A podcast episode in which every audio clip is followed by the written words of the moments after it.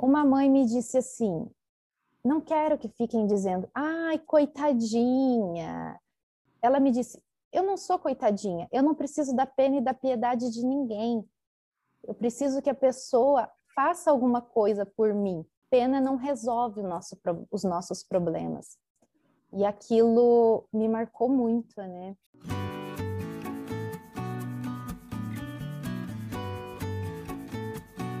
Seja bem-vindo, seja bem-vinda ao Instituto de Espiritualidade e Saúde. Nossa missão é potencializar a energia vital, explorando a relação entre espiritualidade e saúde, ajudando a vida a florescer e frutificar. No podcast de hoje, vamos conversar sobre o tema Familiares Cuidadores de Pessoas com Deficiência Intelectual o papel da espiritualidade na prática do cuidar. Existem no Brasil mais de 45 milhões de pessoas com alguma dificuldade para ver, ouvir, se movimentar ou algum tipo de incapacidade intelectual. Muitas dessas pessoas, cerca de 12,5 milhões, possuem grande ou total dificuldade com essas habilidades e são consideradas pessoas com deficiência, um conceito importante para lembrar, né? Pessoas com deficiência. E esse grupo de pessoas com deficiência intelectual tem uma demanda grande de cuidado por parte dos familiares, que em geral assumem sozinhos tais cuidados. Muitas vezes esse cuidado pode ser pesado, especialmente para aquela pessoa que acaba ficando com a maior parte desse cuidado, que em geral são as mulheres, é, as mães ou a pessoa solteira, às vezes a, a, irmã, aquela irmã que não se casou ou aquela irmã que está divorciada, mas muitas vezes acaba sendo a mulher que assume esse lugar de cuidadora principal. Como é uma situação que causa sofrimento e certamente isso impacta na saúde da pessoa que cuida, gostaríamos de ter uma conversa com uma pessoa que tem se interessado muito por esse tema e está fazendo o mestrado sobre isso, que é a Fabiana Torres Xavier. Seja bem-vinda, Fabiana, ao Instituto de Espiritualidade e Saúde. Gratidão por ter aceito o nosso convite. E dando as boas-vindas, eu já vou começar com uma pergunta que talvez as pessoas que nos ouvem nesse momento também estejam se fazendo já que ouvem falar pouco sobre esse tema.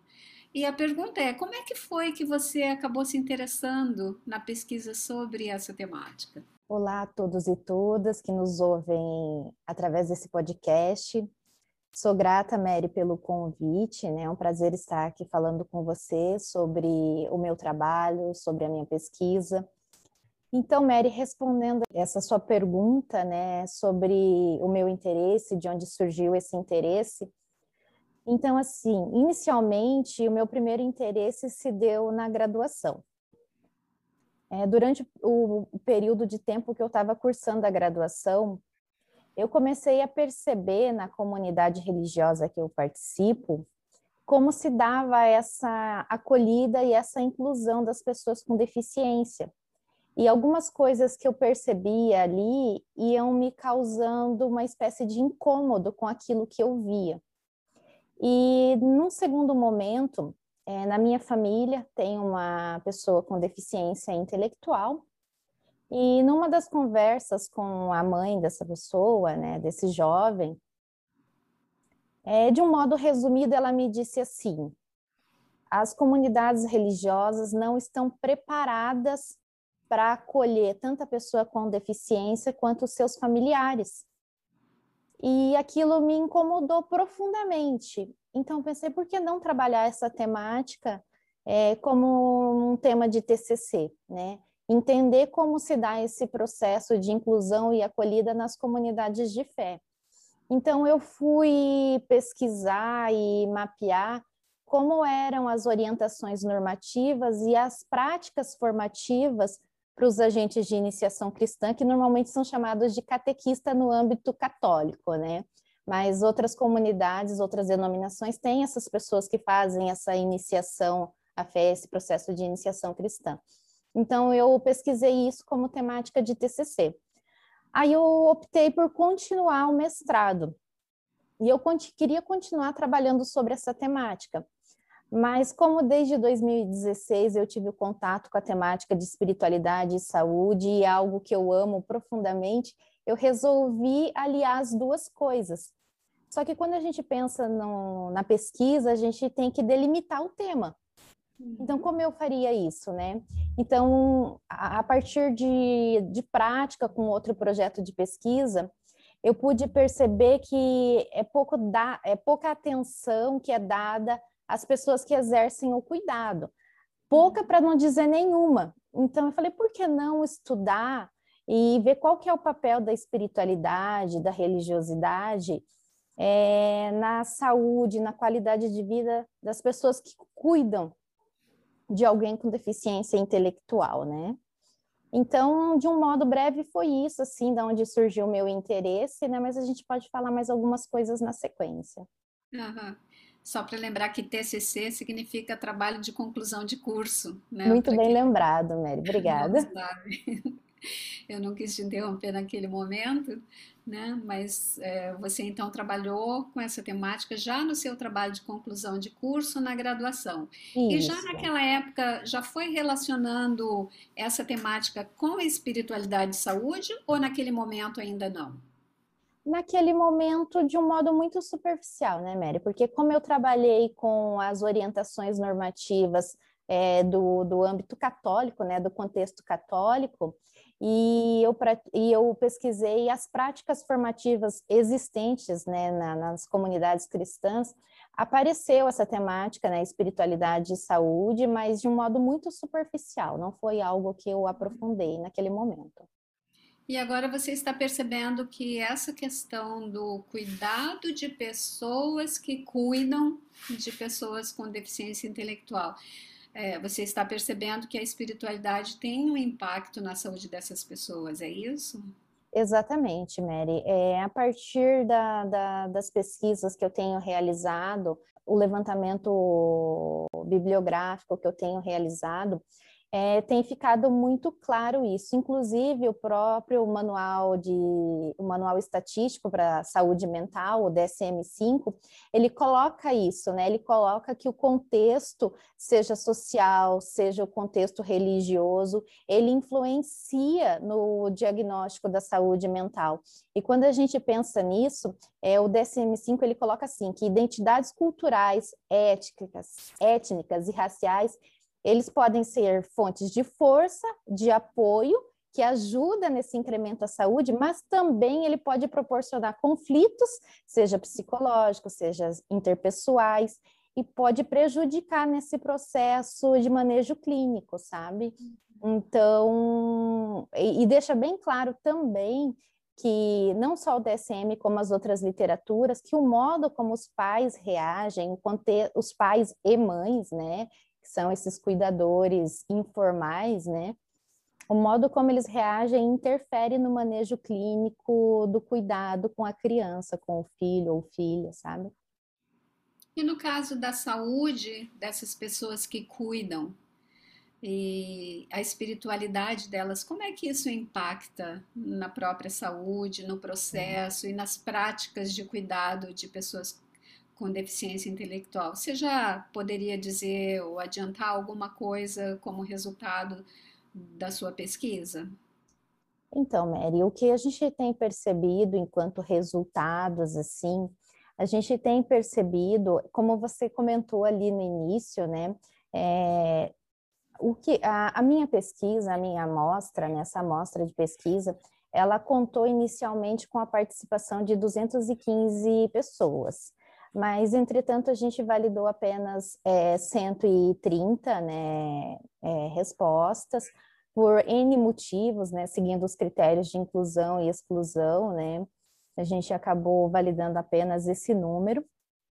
E essa amostra, ela, ela apresenta que 77% das pessoas que exercem cuidado diariamente são exclusivamente mães. Uhum. Então, a gente tem eh, ali na sequência 8% que divide esse cuidado com os pais, mas é predominantemente as mães. E essas mães, assim, o que os meus resultados apresentam é que elas têm uma sobrecarga de cuidado, né? Elas têm uma sobrecarga de cuidado considerada como grave. Elas apresentam conflitos, né, espirituais, religiosos, que aqui a gente aborda na nossa pesquisa também. E, assim, o principal conflito que aparece com essas mães é o conflito do tipo moral. Né? Então, esse conflito do tipo moral, ele, ele tem dúvidas as pessoas apresentam dúvidas em relação ao seu posicionamento: será que eu estou tomando as decisões adequadas? Será que eu estou seguindo os meus princípios, sabe? Dúvidas nesse sentido. E seguido pelo conflito do tipo de sentido. Quando a gente fala de conflito do tipo de sentido, a gente vê claramente falando da espiritualidade. Quando a gente vai para o conceito de espiritualidade, que é o conceito dessa busca de sentido, dessa dimensão da conexão consigo, com o outro, com o transcendente. Então, a gente vê coisas aqui que demonstram essa influência da espiritualidade, da religiosidade na saúde dessas mães. Uhum. E é interessante que essas mães, elas se dizem espiritualizadas, mas não religiosas. Então, A maioria? Assim, 44%. Certo. 44% é um número, eu acho que bastante significativo quando a gente pensa aqui nesse contexto. Aí a gente pensa o seguinte: é, são conjecturas que a gente pode fazer nesse momento, quando nos relatos dessas mães, quando ela, a gente tem ali um espaço para uma pergunta aberta, né, para uma resposta aberta, e elas colocam muito muitos conflitos em relação à falta de apoio. Algumas colocaram algumas coisas relacionadas às crenças espirituais religiosas. Então a gente talvez imagina algumas coisas nesse nesse sentido, né? Então, Fábio, você me disse que 44% da sua amostra as pessoas, ou as mães especialmente, né, se consideram mais espiritualizadas do que religiosas, mas imagino aí que tenham 56% restantes.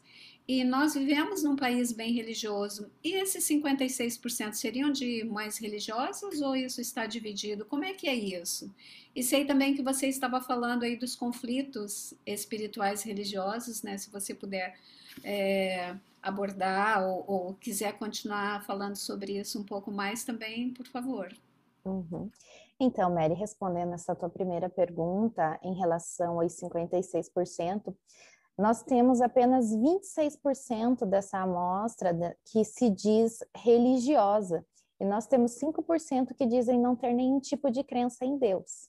Uhum. Né? E apenas 24% dessa amostra se diz espiritualizada e religiosa.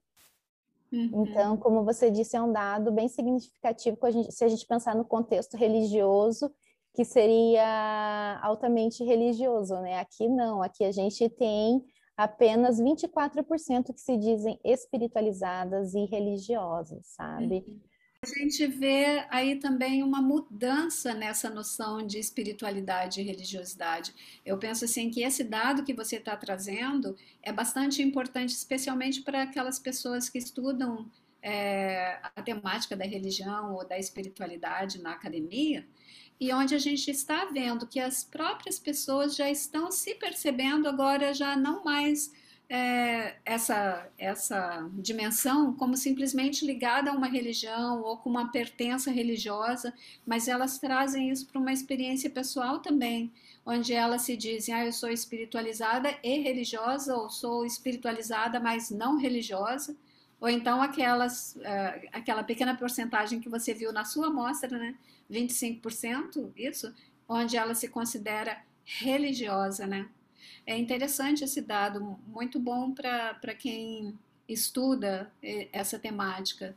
Mas, de qualquer modo, é, se a gente somar essas, essas porcentagens que você trouxe, de pessoas que são espiritualizadas, mas não religiosas, das pessoas que são religiosas e das pessoas que são espiritualizadas e religiosas, nós temos um, uma percentagem bem grande onde a espiritualidade tem uma importância é, significativa nesse contexto, onde as pessoas é, não só se veem como espiritualizados, mas voltam-se para a própria espiritualidade para colocar sentido naquela experiência, e que foi o que você disse anteriormente, inclusive com alguns conflitos de sentido, alguns conflitos morais sobre isso, não é mesmo?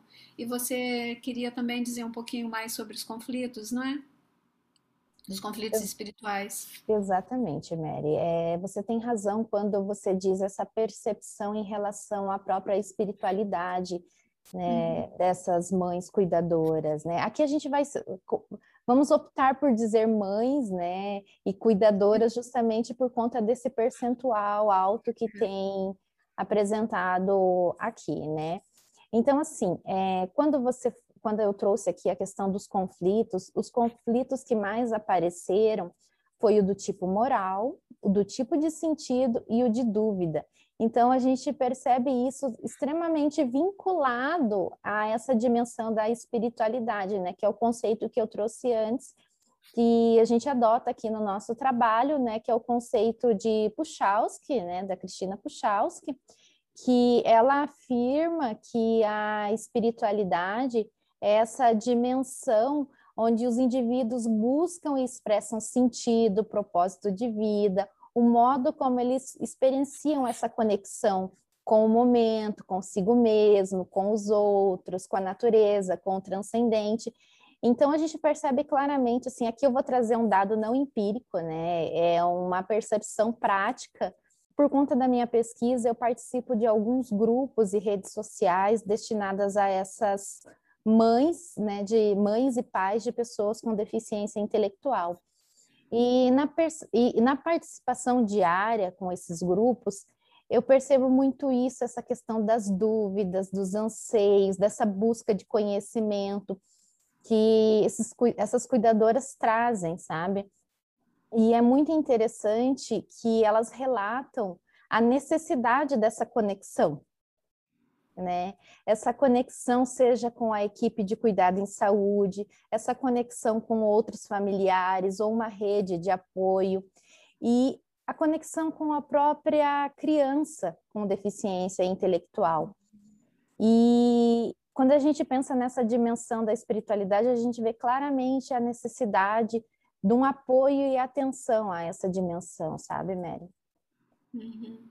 Muito bem colocado isso, Fábio. E acompanhando então a sua pesquisa mais de perto, eu tenho percebido assim que é, quando você, você começou a se envolver com esse grupo de mães, e um grupo em especial, que são as chamadas Mães de West, é, você ficou muito impactada com essas necessidades, com a falta de apoio a elas, apoio emocional, apoio espiritual, apoio psicológico, e você, inclusive, desenvolveu um projeto prático dentro do, do Instituto de Espiritualidade e Saúde voltado a esse grupo de mães, né? Então, eu gostaria até de aproveitar esse momento para você falar um pouquinho sobre esse grupo de mães que você encontrou, as mães de West, porque talvez é, esta informação seja interessante para outras pessoas que estão nos escutando agora e você vai trazer informações que podem ser é, de bastante relevância ou as pessoas que não sabem disso ficarem sabendo, né? Você pode dizer um pouquinho sobre isso? Então, Mary, é, eu vou primeiro trazer aqui uma frase que foi o que me incomodou profundamente, que fez pensar, e daí? A gente faz o que com isso, né? É, ao longo das pesquisas foi surgindo essa, esse incômodo, o que, que eu faço com tudo isso que eu estou pesquisando, né? Com tudo isso que eu estou descobrindo. E numa das entrevistas para pesquisa qualitativa, né, para a etapa qualitativa da minha pesquisa, uma mãe me disse assim: não quero que fiquem dizendo, ai, coitadinha, ah, não sei o quê, mas ela me disse: eu não sou coitadinha, eu não preciso da pena e da piedade de ninguém. Eu preciso que a pessoa faça alguma coisa por mim. Pena não resolve nosso, os nossos problemas. E aquilo me marcou muito, né?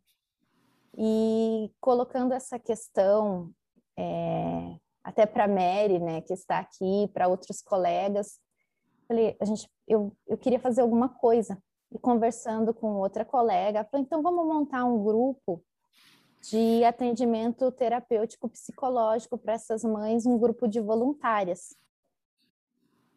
Porque outra questão que é muito impactante na rotina dessas mães é que muitas dessas mães, quando se deparam com a deficiência intelectual, com as limitações, com a rotina de terapias, elas acabam não tendo condições de trabalhar. Uhum. Tanto que 50 por, 57% da nossa amostra não estão trabalhando. Uhum. E é até por conta desse cuidado exclusivo que acaba ficando bem pesado, não é, Fábio? E, e por isso que a espiritualidade, nesse caso, ela pode ser uma fonte de recurso para dar conta de todo esse sofrimento que é causado para além do cuidado em si de uma pessoa com deficiência intelectual, né? Exatamente, Mary, porque quando a gente pensa que o nosso próprio contexto cultural tem uma, uma visão um pouco depreciativa do que é a deficiência, seja a deficiência física, motora, visual ou intelectual. Então, as próprias crenças é, culturais, sociais, espirituais trazem uma carga, de certa forma, negativa para essa concepção do que é a doença. Então, já tem esse fator. Tem o fator de uma mudança repentina no estilo de vida dessas mães, dessas famílias, que precisam dar conta da criança com uma deficiência, precisam dar conta muitas vezes de outros filhos que já têm ou que venham a ter, precisam dar conta de uma rotina familiar, de um cuidado com a casa, de um, uma atenção ao companheiro. E muitas vezes essas mulheres desempenhavam alguma profissão e se veem perdidas diante de tudo isso, de ter que assumir uma nova rotina de vida. Então, isso gera muitas dúvidas, muitos conflitos, e sem contar que nesse processo surge uma espécie de luto, né? Hum. Um luto pelo filho ideal, pela filha ideal. E essas cuidadoras precisam dar conta de lidar com tudo isso, e na maioria das vezes elas não têm nenhum tipo de apoio para hum. lidar hum. com todas essas questões. E a espiritualidade, ela surge sim como um recurso, né, para lidar com toda essa situação estressora, né? E acaba que, eh, voltando, né, Mary, voltando àquela conversa anterior, é, na percepção que eu tive diante da fala dessa mãe, falei, então por que não fazer alguma coisa? E foi da onde surgiu, né, esse projeto de atendimento terapêutico psicológico voluntário. E eu, como sou formada em teologia, né, e participei de algumas formações de escuta e de acolhimento, né, e cuidado espiritual, eu, eu oferto, né, essa escuta e esse cuidado espiritual, então a gente atua em duas frentes, né. Esse projeto, ele atua já, né, é, atualmente nós já temos cinco, atualmente quatro profissionais, né? Quatro profissionais que fazem esse atendimento psicológico voluntário. E eu atualmente estou atendendo quatro mães, né, com esse serviço de escuta e de cuidado. E a gente segue aí nesse projeto, né, com muito carinho, com muita dedicação. Uhum. Você podia falar um pouquinho sobre quem são as mães de West? Tá, então vamos lá. Primeiro, o que é o Oeste, né? O que, que é, é o Oeste? O Oeste é um tipo raro de uma epilepsia. Ela inicia-se geralmente no primeiro ano de vida. É, na sua maioria, ela acomete pessoas do sexo masculino e ela causa um atraso no desenvolvimento neuropsicomotor, causa espasmos físicos e ela tem alteração no padrão é, neurológico né, das ondas cerebrais dessas crianças que costumam chamar de psarritmia, né? Então, assim, é, essas crianças, geralmente, quando a gente, se a gente pensar que atinge nos primeiros anos de vida, já é um período né, que a pessoa demanda de uma atenção, né, maior de, de seus, de seus familiares, e quando associa isso uma um quadro clínico, né, uma, uma síndrome que causa epilepsia, a gente tem uma demanda muito maior de cuidado. E as mães de West surgiu da seguinte maneira: nessa conversa com essa mãe, que falou que não queria ser chamada de coitadinha, ela também ficou incomodada com tudo que vinha acontecendo na vida dela. E quando ela procurou por apoio, ela percebeu que tinha pouco apoio para essas mães. E ela resolveu criar um grupo de apoio para as mães de crianças com síndrome de West.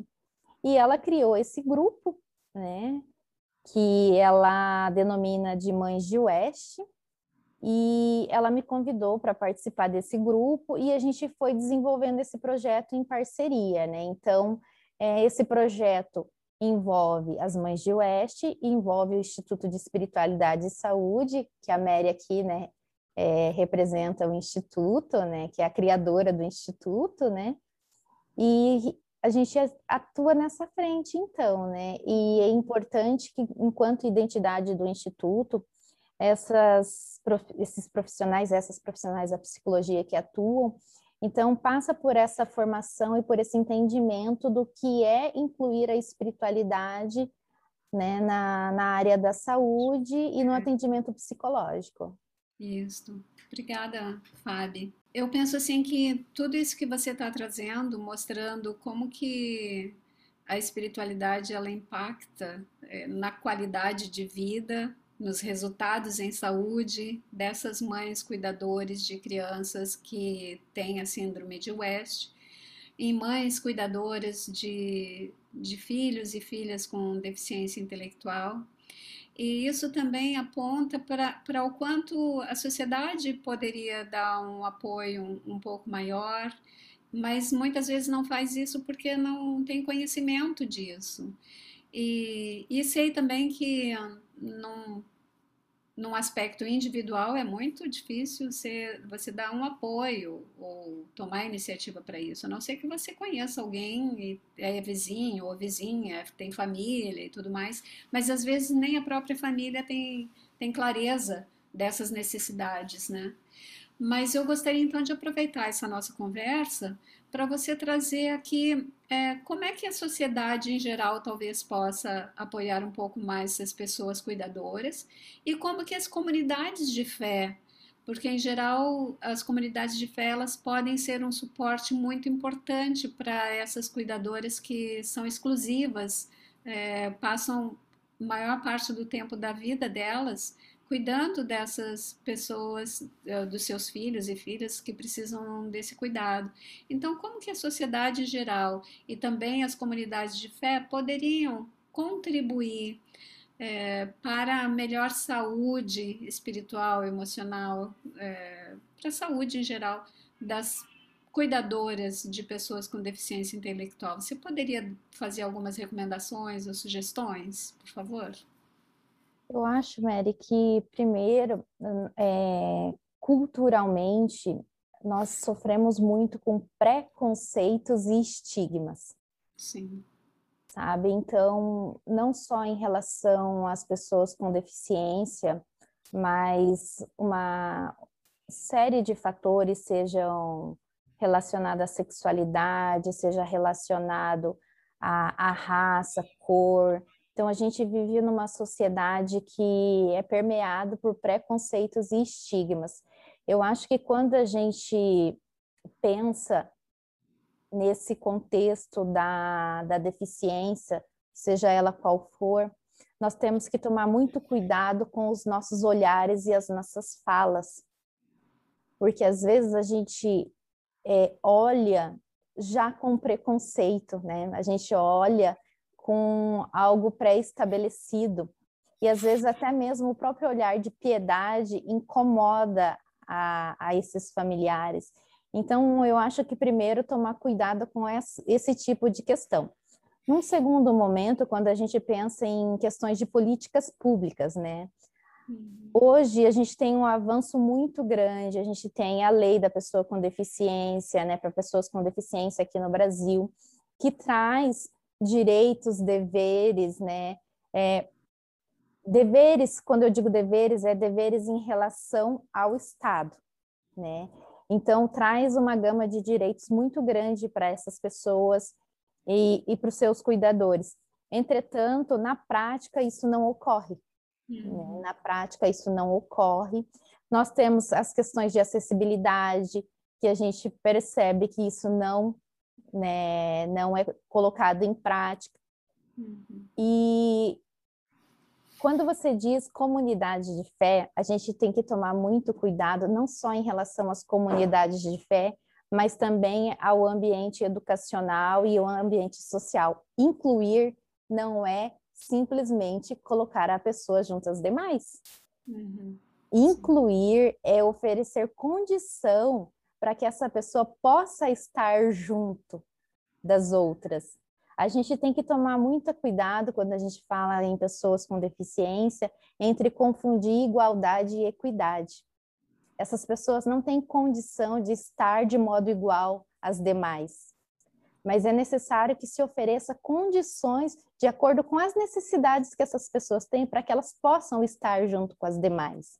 Então, quando a gente pensa na questão das comunidades de fé, a gente tem barreiras arquitetônicas e barreiras pessoais. Né? E no caso assim do apoio com as mães também, né? Então, quando a gente pensa no apoio às mães, a gente tem um outro fator que é bem interessante quando a gente pensa nessas mães, que às vezes essas mães não sentem confiança em partilhar o cuidado. E essa questão da confiança é algo que tem que ser construído, né? É algo que tem que ser construído e essa construção pode se dar tanto pela via psicológica, tanto pela via espiritual, quanto mesmo por essa construção dessa rede de apoio. Né? Então, esse apoio as, com as mães tem que ser algo a ser construído, Mary, para que uhum. possa ter essa relação e essa conexão de cuidado, sabe? Uhum. Muito interessante isso que você traz, é, Fábio. E eu acrescentaria aí ao que você já falou é, sobre a questão da comunidade de fé. É, e eu achei bem bacana o que você falou sobre a inclusão da própria criança, do próprio filho ou filha é, com deficiência intelectual. O que isso demanda, né? Um, uma outra forma de olhar. É, nós temos dificuldade de superar os preconceitos daquilo que se apresenta diante de nós com qualquer diferença que seja, né? E, e, e aquilo que é diferente de mim, é, o narcisismo nosso, o narcisismo humano tende a, a querer a se afastar ou afastar aquela diferença do olhar, porque incomoda, vai trazer algo de mim mesmo, de mim mesma, é, ali naquela situação e, em geral, não queremos nos, olhar para essas coisas, né? Então, muito bacana isso que você traz sobre a inclusão das pessoas é, em, com deficiência intelectual também nas comunidades de fé. E em relação a, a, ao apoio, ao suporte das comunidades de fé com as próprias cuidadoras, principais cuidadoras das pessoas com deficiência intelectual, eu, o que eu queria acrescentar é em relação a uma questão que você mesma já apontou, que foi aquilo que te incomodou na fala da mãe que disse: Eu não quero pena. E tem uma diferença bastante importante sobre empatia e compaixão. A empatia é quando você olha e diz: Puxa, que pena, ou coitada, né? Tá sofrendo. Então a pessoa até é capaz de sentir aquele sofrimento que o outro está sentindo, sentir no o sofrimento do outro no sentido assim de ser sensível ao sofrimento do outro, né? É, perceber isso e puxa que pena, coitado. Mas isso é empatia, né? Mas a compaixão ela dá um passo a mais. Ela percebe, ela é sensível ao sofrimento da outra pessoa, mas ela faz alguma coisa para minimizar ela faz alguma coisa, não para solver o problema do outro, da outra pessoa, mas alguma coisa para solver, desculpa, para minimizar aquele sofrimento. Então, isso que você traz sobre a questão do preconceito, olhar de um modo diferente, então, não simplesmente com empatia, mas olhar com compaixão, que é então ser sensível ao sofrimento dessas pessoas e também é, buscar fazer alguma coisa, oferecer alguma coisa para minimizar esse sofrimento. Fábio, foi muito bacana o que você trouxe, essa nossa conversa foi ótima, eu agradeço muito. E caminhando agora para o final, gostaria de te dar a oportunidade de você acrescentar alguma coisa, caso você ache que precisa ser acrescentado. Tem alguma coisa que você ainda gostaria de trazer? Mary, eu acho que depois dessa sua fala, dessa diferença entre empatia e compaixão, eu acho que você sintetizou, né, essas relações e eu acho que muito importante nesse processo, né, na nossa construção identitária, é estabelecer essas relações, essas conexões. E lembrando que a gente, esse conceito de identidade, como aquilo que me identifico, mas você se identifica a partir da diferença. Hum. Então, é a partir dessa diferença que a gente percebe as nossas limitações, a gente percebe as nossas possibilidades. E como você disse, às vezes eu enxergo aquilo que eu vejo em mim, ou às vezes aquilo que me incomoda. Então, é bastante interessante nesse sentido. E eu penso que a nossa caminhada, a nossa vida é construída a partir dessas relações. Então, o, o, que eu gostaria de falar aqui, né, é que a gente possa viver plenamente essas relações, né, é, esse processo de olhar para o outro com compaixão e não apenas com essa empatia, reconhecendo também os nossos limites, né, uhum. sabendo daquilo que a gente é capaz de fazer e é capaz de ofertar ao outro, então, trabalhando esse processo de construção daquilo que posso e daquilo que não posso, né, em relação à, à nossa vivência em comunidade, né. Então, agradeço, Mary, por essa oportunidade de estar aqui, né, e falar um pouquinho desse meu trabalho, desse nosso trabalho, né, que estamos construindo. Muito lindo o seu trabalho, Fábio, não só o de pesquisa, quanto esse trabalho prático de cuidado, de suporte com as pessoas envolvidas no cuidado de pessoas com deficiência intelectual. Muito obrigada por esse momento de conversa e muito sucesso para ti aí nos seus projetos. Obrigada.